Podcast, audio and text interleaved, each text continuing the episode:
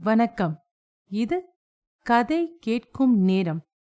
இன்று தேவன் அவர்கள் எழுதிய ஐயோ சுண்டலி கதையை கேட்க போறீங்க. ஐயோ சுண்டலி. நான் கரூருக்கு போன வாரம் போய்விட்டு வந்தேன். போகும்போது என்னை பார்த்தவர்கள் ஒரு வாரம் விசிராந்தியாக போய் குடும்பத்தாருடன் இருந்துவிட்டு வரப்போகிறான் என்று எண்ணியிருப்பார்கள்.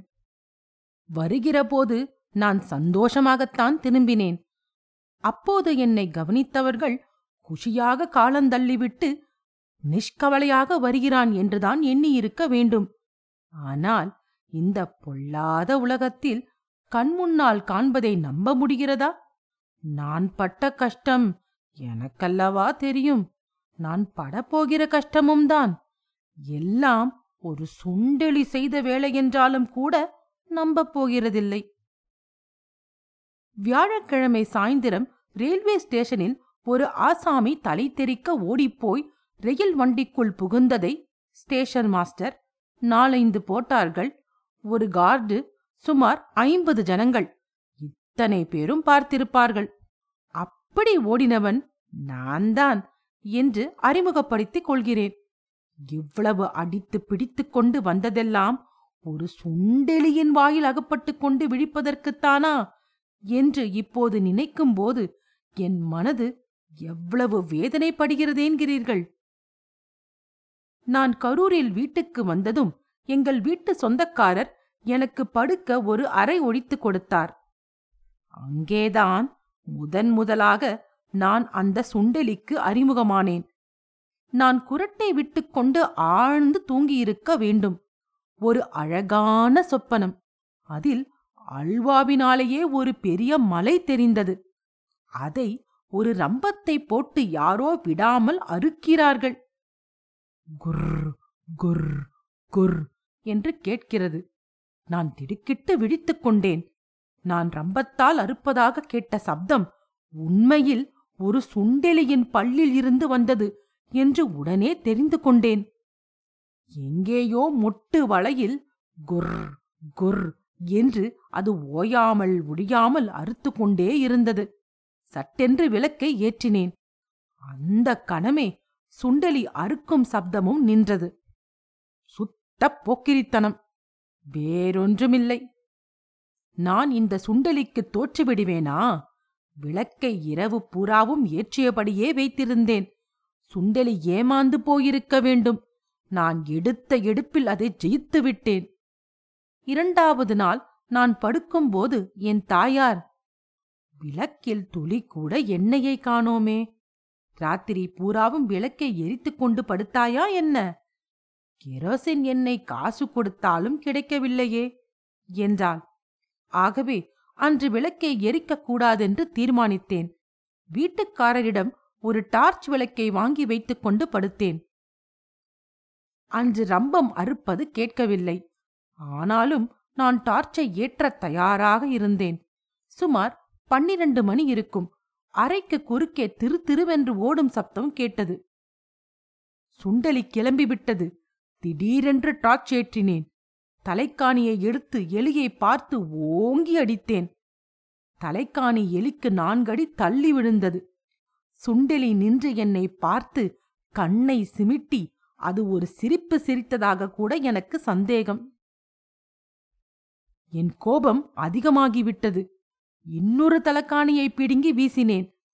அதற்குள் சுண்டலி வாசற்படியில் இருந்த சின்ன ஓட்டைக்குள் பதுங்கிக் கொண்டது. போகும்போது மறுபடியும் கண்ணை சிமிட்டி நாக்கை நீட்டி காட்டிவிட்டுதான் போயிற்று. அப்புறம் அன்று ராத்திரி சுண்டலி வரவில்லை. இருந்தாலும் எனக்கு தூக்கம் என்னமோ வரவில்லை. ஒரு சுண்டெலி இருக்கிறது. அதுவும் பொல்லாத சுண்டெலி என்று தெரிந்த பிறகு எப்படி தூக்கம் வரும்? கொட்டு கொட்டென்று விழித்துக் கொண்டிருந்தேன். கண்ணயர்ந்தால் சுண்டெலி சொப்பனம்தான். திடுக்கிட்டு விழித்துக் கொள்ள வேண்டியதுதான். காலையில் கண் விழித்த போது விழிக்க வேண்டிய அவசியமே இல்லை. இரவெல்லாம் விழித்துக் கொண்டிராமல் வேறென்ன செய்தேன்? என் உடம்பெல்லாம் வலித்தது. கண் எரிந்தது. தூக்கம் தூக்கமாக வந்தது. அன்று எனக்கு தோல்வி. எலிக்குதான் ஜெயம்.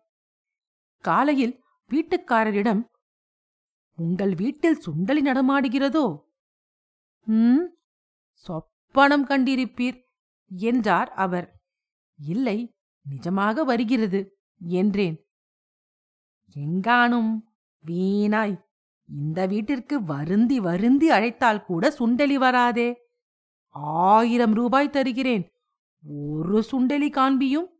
என்றார்.